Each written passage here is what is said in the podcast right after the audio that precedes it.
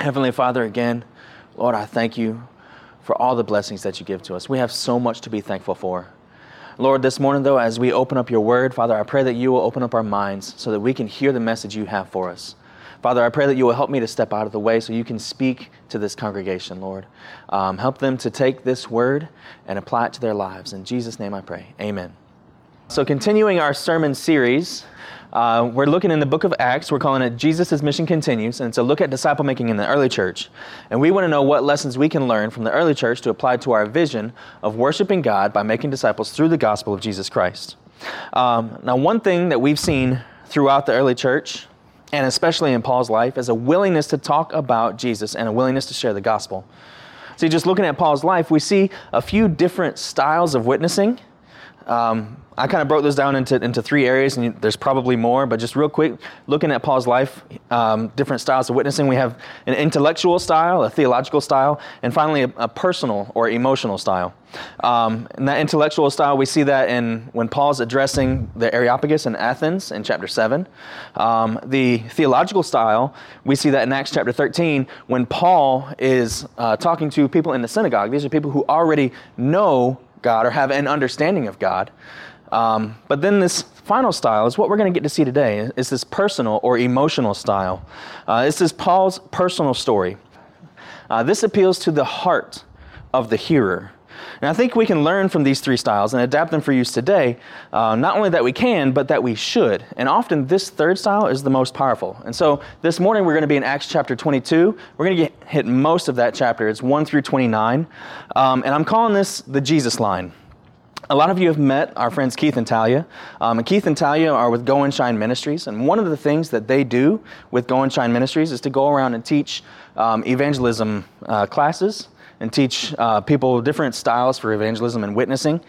Um, one thing that they talk about is sharing your testimony. And they have a couple of different templates that they use to help people to write their testimony. And I'm going to be honest with you, this uh, title, The Jesus Line, I took straight from them. Uh, they have this um, template called The Jesus Line, and it helps you to write your testimony. But it's interesting because it matches so well with what Paul is saying in this, uh, in this section. Um, and so, what the Jesus line is, is basically it means that a disciple is not the same after they come to faith in Jesus. There has to be a change in us when we come to faith in Jesus. So when we talk about the Jesus line, we have before Jesus and we have after Jesus. Before Jesus, and then you meet Jesus, and then you have after Jesus. And then what we see at the end of this is that the gospel demands a response. So before we get into the text, let me give you a quick little review. So Paul finished his last missionary journey by going to Jerusalem.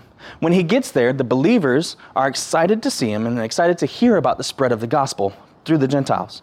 However, some of the Jewish Christians weren't too happy about Paul's teachings, especially how the gospel fulfilled parts of the Old Testament.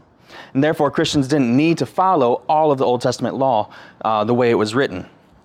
So, to satisfy the naysayers, Paul took some of the members of the church and they went up to fulfill or to, to take a vow in the temple. Um, but near the end of the vow, so after seven days, uh, some of the Jews started a riot and they tried to have Paul killed. But in the end, Paul ends up being arrested because of the, the confusion that follows. Um, but he courageously convinces, convinces the soldier who arrested him to allow Paul to address the crowd. And this is what this is the address that he gives. Starting in chapter 22, verse 1. Paul says, Brothers and fathers, listen now to my, my defense before you. When they heard that he was addressing them in Aramaic, they became even quieter. He continued, I am a Jew, born in Tarsus of Cilicia, and brought up in this city, educated at the feet of Gamaliel, according to the law of our ancestors. I was zealous for God, just as you are today. I persecuted this way to the death, arresting and putting both men and women in jail, as both the high priest and the whole council of elders can testify about me. After I received letters from them to the, bro- to the brothers, I traveled to Damascus to arrest those who were there and to bring them to Jerusalem to be punished. So Paul introduces, Paul starts his story by giving uh, a little bit of history about himself. He's talking about his credentials. He says that he is a Jew. So he, Paul proudly proclaims that he is a Jew. And he's doing this to emphasize that these allegations against him are false. The second thing that he says is that he was born in Tarsus. Now, Tarsus was a city that was known for its scholarship and its culture. So he's saying not only is he a Jew, but he's a really smart Jew. He's very cultured. He had a really good education. And lastly, he points out that he was educated at the feet of Gamaliel. Now, Gamaliel was a prominent rabbi during this time. Um, and we see Gamaliel come up at another important point in the book of Acts, and this was much earlier in the book. In Acts chapter 5, the apostles had been arrested for spreading the gospel, for teaching the gospel. They were arrested and they were brought before the, the Sanhedrin. And the Sanhedrin is trying to decide what to do with these guys because they keep talking about Jesus and they keep talking about how the Jews crucified Jesus and they keep bringing that up. And no matter how many times the Sanhedrin arrests them and tells them to stop doing it, they go out and keep doing it. So they're trying to figure out what to do with these guys. And Gamaliel steps up. Uh, this is Acts chapter 5, verse 33. He says, uh, But when they heard this, they were enraged and wanted to kill them. But a Pharisee named Gamaliel, a teacher of the law who was respected by all the people, stood up in the Sanhedrin and ordered the men to be taken outside for a little while. He said to them, Men of Israel, be careful about what you're about to do, or be careful about what you are about to do to these men. Then he would go on to tell the rest of the Sanhedrin that they needed to watch out because if this teaching was from God, then the Sanhedrin would be found fighting against God. Or if this teaching was not from God, then it would basically just fizzle out and die off anyway. So the Sanhedrin didn't need to take any action. If they did take action and they were fighting against God, then that would be really bad for them. And if they didn't take action and it was a false teaching, then it would just fizzle out and die anyway. And so we see two important points about Gamaliel here. Gamaliel here. First and most obviously, we see that he is a member of the Sanhedrin. This was the elite religious ruling class that, that told everybody in Israel how they were supposed to behave. They interpreted the Old Testament law for the Israelites there, for the Jews there. They were the elite ruling class. They were the religious elites. And Paul was taught by the member, by this member of the Sanhedrin. Secondly, and maybe not quite as obvious in here, but secondly, we see that Gamaliel was open to the possibility that Jesus was the Son of God that's promised in the Old Testament. This could be the reason why Paul was able to accept Christ and believe that he was the Messiah. So when Paul is saying that he was educated at the feet of Gamaliel, he's, he's giving his credentials. He's saying, Look, I'm not just some schlum who was brought up off the streets. He said, I am a Jew. I was brought up in a really smart and important city, and I was trained by one of your religious elites. He's giving his credentials. Then Paul not only gives his credentials, he presents his works. Uh, he, uh, he shows his zeal for God by talking about how much he persecuted the way. Now, the way, when we see the way in the book of Acts, this is a way that Luke refers to the gospel, and Paul here is referring to the gospel as the way, or talking about Jesus as the way. You see, Jesus says that he is the way, the truth, and the life, and that nobody comes to the Father except through him. So Jesus himself called himself. Is that right? I don't know. Jesus called himself the way. All right, so Jesus is saying that yes, we are separated from God, our Father. We're separated because of our sin, and our sin broke the relationship that we had with him. But that Jesus came to reconcile our relationship with God. See, our relationship with God needs reconciling because of our sin. God is holy and just. And therefore, he cannot let sin go unpunished. So when we sin, we deserve punishment. And since God is holy and just, that sin is going to be punished. And on our own, we can do nothing to escape that punishment. But Jesus came, and Jesus took that punishment for us. And because Jesus took that punishment for us, our relationship with our Holy Father can be restored. So that when God looks at us, He doesn't see our sin, He sees Jesus' perfection. When God looks at us, He doesn't see all the ways that we failed Him, he sees all the ways that Jesus glorifies Him in our life because of our faith in Him. Um, Jesus did all this for us to reconcile our relationship with God. And through Him, through Jesus, and through His sacrifice and faith in His sacrifice, that is the only way that we can get back to God. When Jesus says, Nobody comes to the Father through me, He means there is no other way to get to God and that He is the only way. So when in the book of Acts, when they're talking about the way, they're talking about Jesus and the gospel. When Paul says he persecuted the way, he's saying he did everything he could, he could to prevent the growth of the gospel, to pre- prevent the spread of the gospel, even to the point of traveling to other towns to arrest believers so that they could be taken to court and killed for their faith. See, this is Paul before Jesus. See, at first glance, when you look at it, he seems to be living a prestigious life. He's a Jew from an important city, from a smart city. He was trained by one of the top religious scholars in their time. So Paul is presenting this, and he says, I was so zealous for God, my faith was so strong that I was going about killing people who didn't believe the same way that I did. He's showing his credentials. But let's keep reading and see what he says next. Picking up in verse 6, he says, As I was traveling and approaching Damascus, about noon, an intense light from heaven suddenly flashed around me. I fell to the ground and heard a voice saying to me, Saul, Saul, why are you persecuting me? I answered, Who are you, Lord? He said to me, I am Jesus, the one you are persecuting. Now those who were with me saw the light, but they did not hear the voice of the one who was speaking to me. I said, What should I do, Lord? The Lord said to me, Get up, go into Damascus, and there you will be told everything that you have been assigned to do.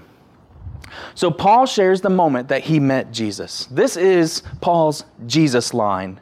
This is the moment that he meets Jesus. And I want to point out something interesting here. This might be a little bit of a, an academic side note, but something really interesting here. If we look in verse 8, uh, he says, Paul says, Who are you, Lord? And Jesus responds, I am Jesus of Nazareth, the one you are persecuting. It's a little bit different than the first time we read about this in Acts chapter 9, verse 5. Paul says, Who are you, Lord? Uh, and Jesus says, I am Jesus, the one you are persecuting. The difference there is the modifier of Nazareth. In this telling, uh, Paul includes where Jesus says, I am Jesus of Nazareth. And the other tellings, it doesn't include that of Nazareth part. So, why, why is that important? Why would Paul say that? And why would I bring it up this morning?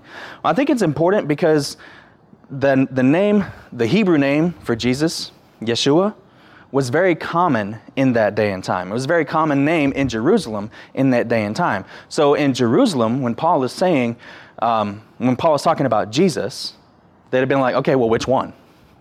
You know, which, it'd be like somebody now, nowadays talking about Mark. Well, which Mark? It, just in my family alone, I think we've got four or five. No, I think three or four marks just in my family. So which mark are they talking about? I don't know when Paul is saying Jesus, when, since he's here in Jerusalem, he wants to clarify Jesus of Nazareth. Be very specific so there's no confusion about who he's talking about. So let's continue Paul's story. All right, sorry, this is the Jesus line. This is where Paul meets Jesus. So if we continue his story, we're going to pick up in verse 11. He says, Since I couldn't see because of the brightness of light, I was led by the hand by those who were with me and went into Damascus. Someone named Ananias, a devout man living according to the law, who had a good reputation with all the Jews living there, came and stood by me and said, Brother Saul, regain your sight. And in that very hour, I looked up and saw him. And he said, The God of our ancestors has appointed you to know his will, to see the righteous one, and to hear the words from his mouth, since you will be a witness for him to all the people of what you have seen and heard. And now, why are you delaying? Get up and be baptized and wash away your sins, calling on his name. After I returned to Jerusalem, I was praying in the temple. I fell into a trance and saw him telling me, Hurry and get out of Jerusalem quickly, because they will not accept your testimony about me. Now, that was Jesus telling Paul. Paul responds, But I said, Lord, they know that in every that in synagogue after synagogue I had those who believed in you imprisoned and beaten. And when the blood of your witness Stephen was being shed, I stood there giving approval and guarding the clothes of those who killed him. He said to me, so Jesus said to Paul, Go, because I will send you far away to the Gentiles. So if we look at the difference in Paul before meeting Jesus and Paul after Jesus, see, he goes from persecuting Christians and doing everything he can to stop the spread of the gospel to obeying Jesus' commands. This is what Go and Shine calls the Jesus line. Uh, the, the Jesus line method of sharing your testimony. See, before Jesus, Paul is marked by sin and unbelief. And then he meets Jesus. And after he meets Jesus, his life is marked by faith and obedience. As a disciple, when we look at our lives, we should be able to see a similar pattern. Even if you're saved at a very young age, you should still be able to see that pattern. I've given my testimony before. I won't go through the whole thing, but I've, I was saved at a young age. I think I was about nine years old when I was saved. Before that, in my life, yes, I was young, but I could see the sin in my life. I could see the areas in my life where I was doing wrong things. I didn't know to call it sin, but I knew it was wrong. My language was really bad, and I knew I was lying to my parents. And that was bad stuff, and I knew that, especially at, you know when I was seven, eight years old. I knew that was wrong, but I did it any, anyway. A friend down the street invited me to go to church with him. We started going to church, and as a family, we all started going to church. And in that time, God told me something. He says, You know, you're sitting here and you're trying to do the right thing. But no matter how much you try to do the right thing, it's not going to make it up. It's not going to make up for all those times that you messed up. You're trying to do the right thing, and I still love you, but you're still guilty. So I, I tried harder to do the right thing. I tried harder to be good, but I kept failing and I kept failing. And finally, I understood that Jesus came to die, to take the punishment for my sins. And that it's not about what I can do to be good enough, it's about what He did to pay for those sins. And now, as I grow, as I've grown up from that moment, that was so that was my Jesus line. And as I've grown up from that moment, yes, I still struggle with sin, but I see areas in my life where Jesus is talking to me and saying, that's not right. You need to be obedient here. Be obedient because of the, the sacrifice that I have given for you. Not to try to earn good, good, uh, God's good grace in my life, because Jesus has already done that, but to surrender to His will for my life, because He wants what's best for me. And He knows how to get there better than I do. It's the Jesus line. See, going back, uh, sorry, uh, real quick, speaking of obedience, I want to take a side note and talk quickly about baptism. As we see, Paul was told to get baptized. In verse 16, Ananias tells Paul to get baptized. This comes after Paul has come to faith in Jesus. So if you have not been baptized since coming to faith in Jesus, then you are being disobedient. And the Bible shows that Christian baptism comes after faith. So getting back to the Jesus line of testimony, uh, Jesus line model of testimony. This is something that you can and should probably think through. So, as a believer, you should be able to look back over your life and see the evidence of sin and unbelief before coming to Christ. Then, after coming to faith, you should be able to, uh, there should be a marked uh, difference in your life, marked by faith and obedience instead of sin and unbelief. Not perfection, but sanctification. It is not something that we do on our own power. This sanctification is not something that we can do on our own, but only through faith and living in Jesus, because His Holy Spirit is living inside of us. See, even if you were saved at a young age, you should still be able to go back and talk about the effect that sin had on your life and the effect that faith in Jesus continues to have in your life. Now, getting back to Acts, let's look uh, at what happens next as Paul says what Jesus tells him to do. So, in verse, uh, picking up in verse 21, he said to me, Go, because I will send you far away to the Gentiles. They listened up to this point then they raised their voices, shouting, Wipe this man off the face of the earth. He should not be allowed to live. As they were yelling and flinging aside their garments and throwing dust into the air, so the flinging aside of their garments, they were getting ready for a fight. Right, flinging aside their garments and throwing the dust into the air, the commander ordered him to be brought into the barracks, directing that he be interrogated with a scourge to discover the reason they were shouting against him like this. You see, the Jews, they wanted Paul dead. They wanted to wipe him off the face of the earth, is what they said. And there is a reason for this. There's reason that they felt like this. See, this truth has stuck with me ever since I first learned it. And the, when, well, the first time I learned it and the first time I read it, I didn't like it. But the more I listened and the more I learned and the more I studied, the more I realized how true it is. And this truth is that the gospel demands a response. Now, the flip side of that means that we cannot hear the gospel and fail to respond. Anytime we hear the gospel, we respond. Now, we can respond positively or we can respond negatively. There are two responses belief and unbelief, acceptance or rejection. So, when you hear the gospel and you respond with faith, this leads to growing closer to God and trusting in Him more. See, even if you've been a Christian for years, even if you've been a disciple for decades, or even if you've been following Jesus for all, you know, all of your life, well, most of your life, technically we can't be following him for all of our life because when we're, we are born in sin. But even if you've been following Jesus for decades, every time we hear the gospel, we still respond. We still should be responding in faith. And that leads us to growing closer to God. The other option is to respond in unbelief in disobedience. This, is a, this rejection of the gospel pushes people further away from God. And these Jews, they were rejecting the gospel.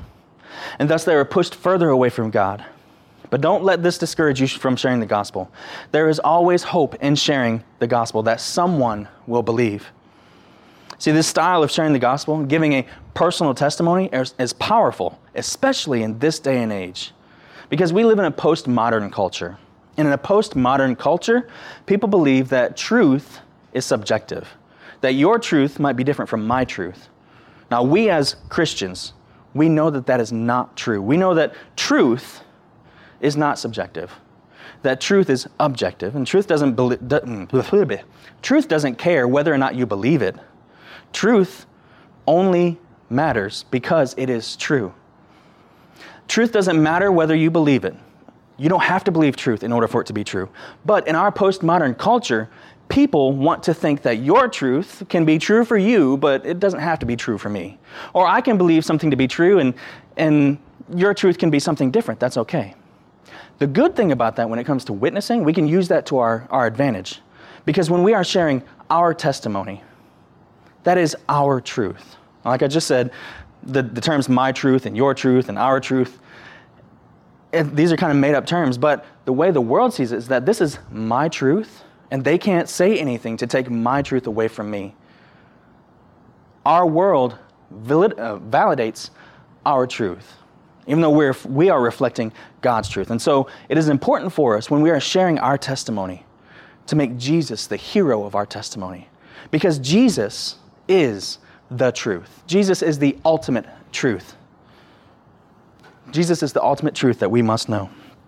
So, when we get to our application point here, we're talking about, or we, we want to know what lessons we can learn to apply to our vision of worshiping God by making disciples through the gospel of Jesus Christ. And the first application point comes from knowing, and that is to know Jesus. Know him as the way, the truth, and the life. Have you come to your Jesus line? Have you met him and surrendered to him? Can you look at your life and see how Jesus is growing you closer to God by living in you? If not, you can put your faith in Him today and find the answer to your brokenness. Find the hope that you've been searching for. You see, Paul had put his hope in his Jewish lineage, he had put his hope in his education and in his training, and he had put his hope in the zeal that he was showing toward God. But it wasn't enough. And finally, he put his faith and his hope in Jesus. So, what are you putting your hope in? If it's not Jesus, it will fail you. Jesus will not fail you. The second application point is to is being is to be changed by Jesus. Be changed by the truth that he is the son of God. Be changed by the truth that he came to die for your sins, to reconcile your relationship with God. See, this is why it's called the Jesus line, because you can look back to a certain specific point in your life and see where Jesus has come in and changed you. Not changed you in a way that is opposite of who God made you to be, but changed you to make you more in line with who God made you to be, more complete in that He continues to work in you. You see, even now as believers, we must continue to surrender more and more to the gospel every day. We must believe in the gospel more and trust God more each day. And finally, the doing part, the doing application, is to share your testimony. Your testimony is powerful because it is your story. But more importantly, it is the story of how Jesus saved you, and it can help someone else to come to that point of faith. There was a Big Daddy Weave song that came out a few years ago, and the, one of the main lines in the song says, If I tell you my story, I'm going to tell of His grace. If I tell you my story, I'm going to tell you about Jesus and how he has changed me. If I tell you my story, I tell you of his grace. So, when you are telling or when you're sharing your testimony, make sure to make Jesus the hero of your story. Um, if you've not yet written your testimony, you can go back through and use this model to write your testimony, this Jesus line model. It's a good model to follow. It's not the only model out there, but it is a good model to follow. You go back and you identify your points of pain, your points of sorrow, and your sinfulness before coming to Jesus, before coming to faith in Jesus. And then tell about how you came to faith. This is your Jesus line moment. And then tell about how Jesus is answering your pain and your sorry and so, mm, answering your pain, answering your sorrow, and helping you to deal with your sinfulness and helping you to grow out of your sinfulness. Let us pray. Uh, Heavenly Father, Lord, I thank you for your Son. I thank you that you sent Jesus to pay the penalty for our sins. Lord, I thank you that you loved us even when we were your enemy, even when we were sinning against you. Lord, I thank you that you have revealed your truth to us. And Lord, I pray this morning that we will surrender to you. I pray that we can surrender more and more to you each day. And Father, I pray that we can take your word and your story, take your gospel to those around us. In Jesus' name I pray. Amen. So we've come to our point of response. You can respond in your seat, you can come to the front and pray at the cross, or you can come and pray with me. But please do not ignore the calling of the Holy Spirit this morning.